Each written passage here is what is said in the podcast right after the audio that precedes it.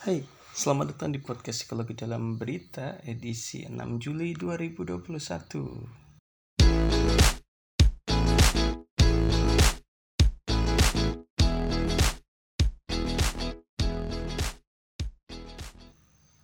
Kali ini ada yang viral lagi nih. Ini tentang panik buying lagi yang dilakukan sama masyarakat kita kalau yang sebelumnya kan udah pernah kita yang masker hand sanitizer gitu kan. Sampai nyarinya tuh susah banget sampai harganya tuh masker tuh nggak wajar gitu loh. Nah ini ada lagi. Kalau kali ini susu beruang itu yang katanya ini berhasiat lebih manjur gitu loh dibanding susu-susu lainnya. Ini beritanya nih Rekaman yang menunjukkan sejumlah orang saling berebut untuk membeli susu dengan merek bir brand viral di media sosial. Dalam video yang beredar tampak para pembeli berlarian hingga berebut pasokan susu yang kerap disebut susu beruang itu. Topik susu beruang bahkan sempat menjadi bahasan utama atau trending topik pada Sabtu, tanggal 3 Juli tahun 2021. Lantas apa khasiat susu beruang tersebut sehingga warga ramai-ramai berebutan untuk membelinya? Menanggapi kejadian tersebut, Lili Arsanti Lestari, pengajar di program studi gizi kesehatan, Fakultas Kedokteran, Universitas Gajah Mada UGM, menjelaskan, di dalam susu terdapat kandungan nilai gizi yang baik. Mulai dari protein hingga mineral, kandungan tersebut membawa manfaat bagi kesehatan. Selain itu meminum susu juga dapat meningkatkan imunitas tubuh karena juga mengandung protein whey, laktoferin, dan laktalbumin. Namun, Kandungan tersebut tak hanya ada pada satu produk susu tertentu. Di susu ada protein, vitamin A dan B12, zen, selenium, serta mineral lain yang bermanfaat untuk kesehatan. Tapi ya tidak harus bir brand, susu yang lain juga bagus, jelasnya seperti dikutip dari kompas.com, Minggu, tanggal 4 Juli tahun 2021. Lili menyarankan mengonsumsi susu setelah makan, meski susu dapat dikonsumsi kapan saja. Namun, Kandungan tersebut tak hanya ada pada satu produk susu tertentu. nah, itu juga. Padahal ada yang bilang kalau ternyata susu apa namanya susu beruang ini sama susu-susu lainnya sama. Kandungannya nggak ada bedanya. Cuma kalau susu beruang ini kan karena dia dalam kaleng ya. Jadi harus disterilisasi, harus dipres gitu. Jadi biar lebih tahan lama, udah begitu kalau secara rasa juga menurut gue nggak ada bedanya. Cuma kan citra gitu loh yang dibuat sama susu beruang ini kan istilahnya apa ya? Kayak bergizi tinggi gitu. Secara nggak langsung. Padahal tersirat loh. Marketingnya pinter banget. Kalau kalian lihat iklannya kan dia nggak pernah bilang susu ini lebih baik dari susu yang lain. Enggak. Justru iklannya beda dari susu yang lain. Saat susu yang lain tuh memperlihatkan kandungan-kandungan mineral dengan cara ditulis atau disebutkan gitu dengan bintang iklan. Susu beruang ini dia pakai naga dia pakai bayi beruang gitu beda. Tapi bikin orang jadi mem, apa ya melihatnya tuh kayak susu eksklusif gitu loh.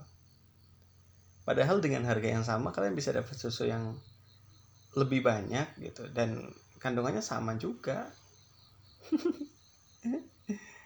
aduh, terus lucunya nih kalau kalian lihat kan videonya nyebar ke mana-mana ya.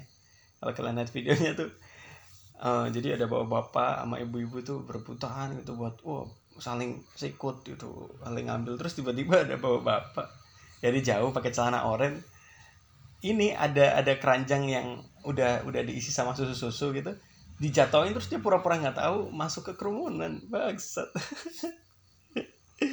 aduh. Aduh lucu banget. Kenapa masyarakat kita tuh sering gitu loh ngelakuin kejadian-kejadian kayak gini gitu tentang panik buying ini? Apalagi setelah corona ini ada gitu. Jadi secara psikologi itu ini yang diungkapkan ketua pusat krisis UI Diki Palupesi gitu masyarakat kita itu kenapa melakukan panik buying ini? Karena untuk mengendalikan perasaan diri. Kalau enggak ya buat bisa dapat perasaan atas kontrol pada lingkungan gitu. Dengan adanya corona kan kita ini ya kayak nggak apa ya nggak dapat kontrol gitu dari lingkungan kita. Kita nggak tahu apakah kita aman atau tidak keluarga kita aman atau tidak dengan kita melakukan panik buying ini kayak kita dapat kontrol oh nih gue aman nih keluarga gue aman seenggaknya seminggu atau sebulan gitu bisa aman. Padahal belum tentu ya itu sesuai dengan kenyataannya atau bener gitu. Itu strategi marketing ya. Ya gitulah. Uh, kalau yang diungkapkan sama pihak lain juga ada yang bilang kalau secara psikologis orang-orang di masa corona tuh ada ketakutan gitu loh. Jadi sebelumnya emang kita pasti ada pemikiran tentang kematian gitu. Tapi setelah ada corona pemikiran ini tambah kuat lagi. Terus bikin orang ya sewajarnya akan ketakutan pada kematian kan. Kita jadi lebih impulsif gitu. Kita jadi menjaganya kan karena ini untuk menjaganya dengan membeli barang-barang gitu yang sekiranya menurut kita gitu seenggaknya menenangkan otak kita kalau ini tuh bisa mencegah kita dari kematian itu gitu. Meskipun ya itu nggak nggak akurat. Sebelumnya juga pasti kita pernah pernah ini kan pernah kayak kepikiran tentang kematian terus akhirnya kita rajin beribadah gitu. Coba ya orang-orang tahu kalau ah, besok besok besok adalah hari kematian gua gitu. Terus orang-orang pasti bakal ini rajin ibadah mempersiapkan segala hal sedekah zakat semuanya kayaknya. Aduh. Ya janganlah buat panik buying gitu. Coba untuk cari tahu dulu gitu. Meskipun beritanya itu kan udah tersebar luas gitu. Kemarin juga ada teman gue yang dia positif gitu juga dibeliin susu beruang. Karena ya mindsetnya udah oh minum susu beruang minum susu beruang.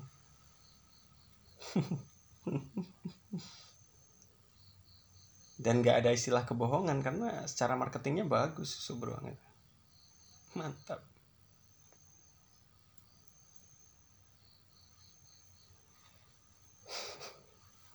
nanti kayaknya ada lagi deh. Selama wabah ini masih ada gitu. Dan belum ada obat yang jelas kayaknya bakal muncul juga sih panik buying panik buying kayak gini. Coba deh bilang bikin viral. Cabe cabe cabe bisa mencegah corona. Orang-orang datang ke pasar cabenya langsung dimakan.